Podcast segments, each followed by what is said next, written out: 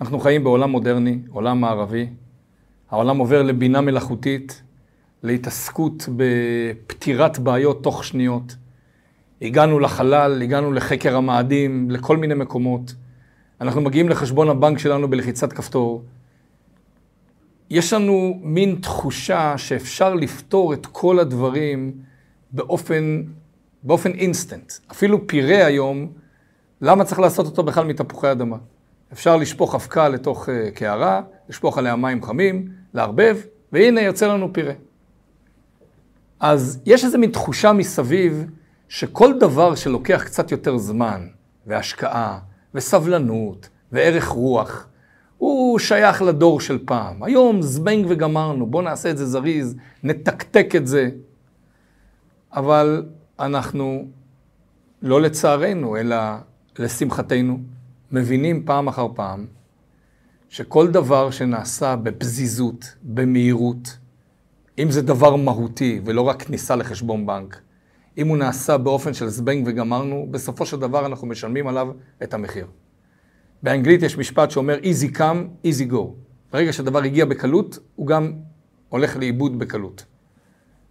המהירות של הקניות שלנו, של ביגוד, היא גם המהירות שאנחנו גם מחליפים אותו וזורקים אותו. אז בעצם נכנסנו למין סחרור כזה של דברים שבאים במהירות, הם לא בעלי ערך אמיתי, כי לא השקענו בהם מאמץ. בסופו של דבר אנחנו גם מאבדים את זה. או מאבדים את זה פיזית, או מאבדים את זה מבחינה אמוציונלית, או מבחינה אה, שכלית, זה לא נשאר. איך מתייחסת התורה למושג סבלנות, לערך של ההשקעה, של הלמידה הנכונה, בקצב הנכון, של החזרה על הדברים, של השימת לב לפרטים, של השקיעה בתוך החומר, לא רק כחומר של בגרות, ששלוש דקות אחרי שנגמר המבחן כבר שוכחים את זה, זה יוצא מהראש, כי למעשה זה לא עניין אף אחד, זה רק עניין כדי להוציא תעודה או, או ציון. איפה לומדים את ההשקעה לטווח ארוך? בסופו של דבר אותם תלמידים יהפכו להיות בני זוג, שאנחנו נשאף לפחות שהם יטפחו מערכת יחסים ארוכת שנים, עם סבלנות, עם הבנה, עם תובנה שהדברים, החיים זה לא חשבון בנק, החיים זה לא בלחיצת כפתור. החיים מזמנים לנו מקומות או מצבים שמצריכים רוגע נפשי, הבנה נפשית, לקיחת אוויר שאומרת, אנחנו כאן, אנחנו לא הולכים לשום מקום, אנחנו רוצים להבין אחד את השני באמת, ניתן לזה את כל הזמן שבעולם, אנחנו לא רצים, אנחנו לא רוצים רק לתקתק את זה. איך מגיע, מגיעים לכזאת תובנה אם אין אותה מגיל צעיר? ואיך מביאים כבר בגיל צעיר את התחושה הזאת שטקטוקים ומהירויות נכונים רק לדברים מאוד מסוימים. שלא קשורים בנפש פנימה ולא קשורים בעשייה המהותית, אלא רק בעשייה הצדדית. אבל בעשייה המהותית חייבים לסגל סבלנות. אז זה ודאי שכיוון שאנחנו חיים בעולם מערבי, אף אחד לא רוצה לעמוד בתור בבנק בדווקא. כי צריך סבלנות. אז למה לך לפתור את הבעיה ב... בחשבון אה, כזה וירטואלי בטלפון, שאתה יכול בלחיצת כפתור לפתור את הבעיה, לך תעמוד בתור בבנק ותשרוף על זה יום שלם. אין בזה עניין. כי הבנק לא מחפש ממך רגש. הבנק מחפש ממך פתרון לבעיות, או אתה מחפש יותר נכון שהבנק יפתור לך את הבעיות שלך. אם אפשר בלחיצת כפתור, מה טוב. אבל כשאנחנו מגיעים לחיים האמיתיים, החיים הרגשיים, החיים שלנו כזוגות, החיים שלנו כהורים, החיים שלנו כמחנכים מול ילדים. שם אין זבנג וגמרנו. שם באמת easy come, easy go. מה שאין בו תחושה של השקעה, של השקעה לטווח ארוך, של השקעה סבלנית, עם באמת ערך רוח, לא נשאר, לא מחזיק מעמד. איך עוברים לתחושה הזאת בתוך עולם כל כך מטורף, עולם כל כך במרוץ, איך עוברים לאיזה פאוז כזה על הכל, ולהרגשה כאן אני שם את כל העולם הצידה, ואני מבין שכאן צריך קצב חיים אחר, קצב חיים איטי, קצב חיים שדורש יותר סבלנות. איך מגיעים למקום הזה? אומרת התורה בפרשת השבוע, פרשת שופטים, פרק כ', פסוק י"ט, כי תצור אל עיר ימים רבים, להילחם עליה לתופסה. אתה צר על עיר שאתה רוצה לכבוש בארץ ישראל. ואתה רוצה לתפוס את העיר, לכבוש אותה, כי אנחנו צריכים לכבוש את ארץ ישראל. לא תשחית את עצה לנדוח עליו גרזן. אתה לא לוקח עצי פרי וכורת אותם. כי ממנו תאכל ואותו לא תכרות. כי האדם עץ השדה לבוא מפניך במצור. מסביר רש"י, ברגע שיש לעיר שאתה רוצה לכבוש אותה עץ מאכל, תאכל אותו לבריאות. אל תכרות אותו כדי לכבוש את העיר, כי אין לך שום מלחמה נגד העצים. יש לך מלחמה נגד האנשים. ואם תכבוש את האנשים, תוכל להשתמש בעצים שלהם לטובתך לאכול. אז יש איסור מפורש לכרות עצי פרי, כי העץ לא עשה איתך מלחמה. אז אל תילחם נגדו. פשוט תאכל את הפירות שלו, ושנה הבאה יהיה לך עוד פעם פירות מחדש על מנת לאכול אותם. אבל חז"ל כבר אמרו שזה לא רק בצורה של שאלה וכי האדם, פסיק, עץ השדה, לבוא מפניך במצור? האם עץ השדה הוא כמו אדם?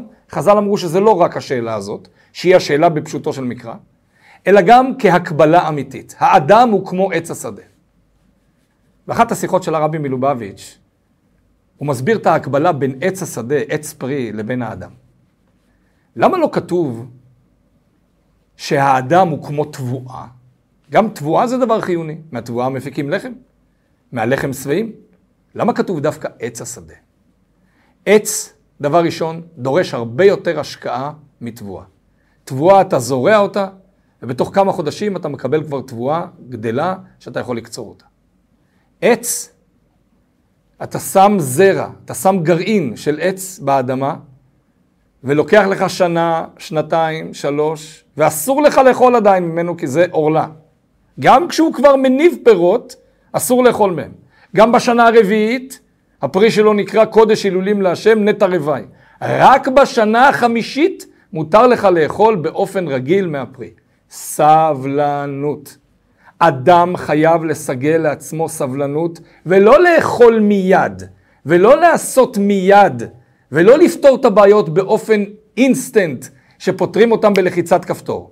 שוב, אם זה בעיות של בנק, אז למה לא? בוא נרוויח. אבל אם זה בעיות מהותיות של חיים, צריך לזה סבלנות. צריך לקחת את הזמן. צריך להסתכל על זה בראייה של חיים, לא בראייה של כאן ועכשיו.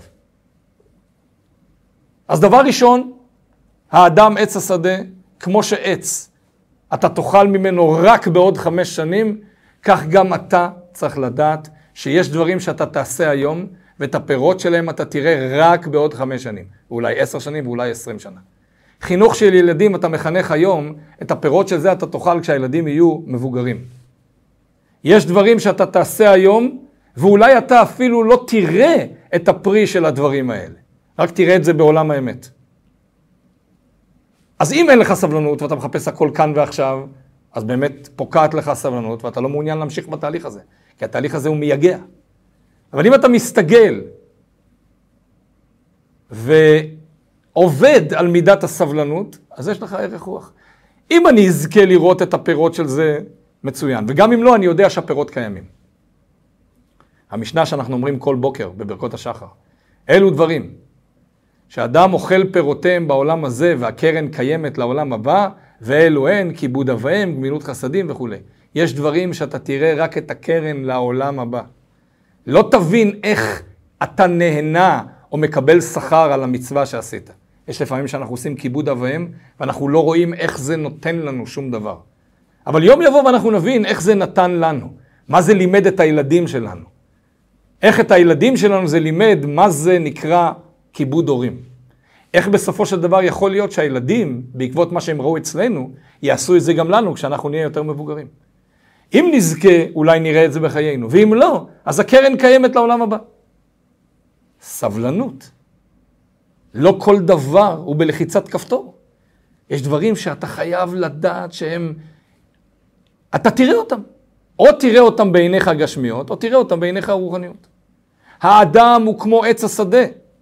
וכמו שבעץ השדה הפרי לא תאכל ממנו היום, ואפילו לא בעוד חודשיים שלוש, ככה גם בחיים שלנו, סוף השכר לבוא, מתי ואיך, זה כבר הקדוש ברוך הוא יחליט. עוד נקודה, האדם עץ השדה, מתיקות. פרי, פרי מאכל, מסמל מתיקות. וככל שהפרי יותר מתבשל, הוא יותר ויותר מתוק. תבואה זה דבר מאוד חיוני, אבל בתבואה אין טעם. לפחות בגרעין החיטה אין טעם. פרי מסמל מתיקות. סבלנות יוצרת מתיקות. כשאנחנו לומדים את הערך של ההשקעה, של עוד לעשות, עוד להיכנס לעניין, אנחנו גם מעריכים יותר את מה שעשינו. כשילד מקבל צעצוע, ויודע שבעוד חמש דקות הוא יקבל צעצוע אחר, אז בתוך שתי שניות הוא כבר זורק את זה לפח. או מעיף את זה ושובר עם זה משהו, כי זה חסר ערך, כי הוא יודע שבתוך כמה דקות זה יתחלף למשהו אחר. אבל אם הוא מקבל צעצוע, הוא מקבל אה, הפתעה או מתנה, בעקבות השקעה שהוא עשה, בעקבות מאמץ שהוא עשה, בעקבות זה שהוא התגבר על מידותיו, או למד עוד משהו, או הראה איזושהי נכונות לעזרה יותר בבית, בחוץ, לאחים, לשכנים. יש לזה משקל, יש לזה, יש לזה הערכה, הילד מרגיש שהוא מקבל כאן שכר על משהו שהוא השקיע בו. יש לזה מתיקות, כמו פרי מתוק. כי הוא הבין ש, שהנה, הנה התוצאה של משהו שיגעתי בשבילו לפעמים שבועות או חודשים, ועכשיו קיבלתי את השכר. אז אני לא רוצה לזרוק את זה, אני לא רוצה להתעלם מזה, אני לא רוצה לשבור את זה, או, או, או, או לא להעריך את זה, או לזרוק את זה באיזושהי אה, פינה בחדר, בלי לדעת למה זה משמש בכלל. זה יקר בעיניי. אני חוזר ומשתעשע עוד ועוד עם הדבר הזה, כי אני מבין כמה, כמה עשיתי בשבילו. ככל שהתייגעתי יותר בדבר, כך הערך שלו עלה אצלי. וככל שהערך שלו עלה אצלי, הוא יותר מתוק אצלי, ואני לא רוצה לאבד אותו. האדם עץ השדה. במקור נבראנו בצורה כזאת שאנחנו, יש בנו בנפש את הנקודה הזאת, שאנחנו יודעים להעריך דברים, אנחנו יודעים את הערך של ההשקעה ואנחנו גם רוצים להשקיע עוד ועוד. אבל העולם המערבי מנסה להשכיח את זה מאיתנו. ולהפוך את הכל לאינסטנט, להפוך את הכל לחד פעמי כזה, שישתמש וזרוק. וזה נגד התורה. זה נגד ההשקפה התורנית. כי בצורה הזאת, כשלאנשים אין ערך לדברים, למה שיהיה להם ערך לחיים? למה שיהיה להם ערך לדברים מהותיים? למה שאדם רואה שיש עני שגובע ברחוב, אז הוא יעזור לו? לא אז, הוא, אז אין לו אוכל, אז הוא ימות מרעב. למה בסרטון הזה שהתפרסם בכל העולם, שהאדם עושה בכאילו, שהוא הולך לשרוף את עצמו, ראינו שרוב האנשים הצופים בכלל לא נגע להם מה הבן אדם הזה יעשה. אז הוא הולך לשרוף את עצמו, אז מה? אם החלטת שזה מה שאתה רוצה, אז תשרוף. אבל רק אותו בחורצ'יק, חבדניק, קפץ ותפס אותו וזרק לו את המצית ולקח אותו הצידה ומנסה לדבר איתו על, על הערך של החיים. למה? כי כשיש לך אוויר ויש לך סבלנות ואתה מבין שהאדם עץ השדה, אתה מבין את הערך של החיים, את הערך של ההשקעה בחיים, גם אם אין תוצאות מיידיות, גם אם החיים הם על פניו קשים כרגע, אתה לא פותר את זה בלקחת מצית ולשפוך על עצמך נפט, חס ושלום. אתה פותר את זה בסבלנות, בערך רוח, בלנסות מכל מיני זוויות, בלשאול עצה, בלבקש עזרה, בלהתקדם לאט לאט, שלב אחרי שלב, אז החיים הופכים להיות יותר ערבים, יותר מתוקים, יותר דבר נחשק שלא רוצים לאבד אותו. אבל כשהחיים הם סתמיים ואין בהם שום עניין, אז למה שלא נאבד אותם חס ושלום? אז בכל במפר, בכל איזושהי נקודה של שבירה בחיים, אתה רוצה לזרוק את החיים החוצה. כי למה שאני אתמודד עם הדבר הזה? כבר אין לי כוח לזה. זה לא משנה אם הבמפר הוא זוגי, אם הבמפר הוא uh, כלכלי, אם הבמפר הוא חברתי, אם הבמפר הוא רגשי, אם הבמפר הוא בריאותי, זה לא משנה. אבל אם אתה זוכר את הפסוק הזה, שהאדם עץ השדה, ובסבלנות ובערך רוח בסוף מגיעים לתוצאות, ולא סתם תוצאות, אלא תוצאות מתוקות, אתה מסגל את המידה הזאת. לוקח אוויר, יודע שהקדוש ברוך הוא בעזרנו, יודע שאם הקדוש ברוך הוא נתן לנו איזושהי דילמה, איזשהו קושי להתמודד איתו, זה כדי שהקושי הזה יהפוך אותנו ליותר מתוקים, יותר סבלניים, יותר חיים את החיים בצורה נכונה, וממילא גם יותר מעריכים את המושג הזה חיים. אז יש אדם שכשאומרים לו סבלנות, אז הוא כוסס ציפורניים, מתי זה ייגמר, מתי, מתי כבר נוכל לרוץ, מתי כבר, אה, כדברי חז"ל, כתינוק הבורח עם בית הספר. ויש אדם שמבין שהסבלנות הזאת לא צריכה להיגמר, כי כל יום שהיא עוברת, היא הופכת אותנו ליותר מתוקים, יותר בשלים, יותר מבינים את החיים. ומידת הסבלנות היא מתנה אלוקית, לא כולנו ניחנו בה באופן טבעי, אבל זה ודאי שבמאמץ נכון ובהסתגלות נכונה, כולנו יכולים לסגל אותה לתוך החיים של עצמנו.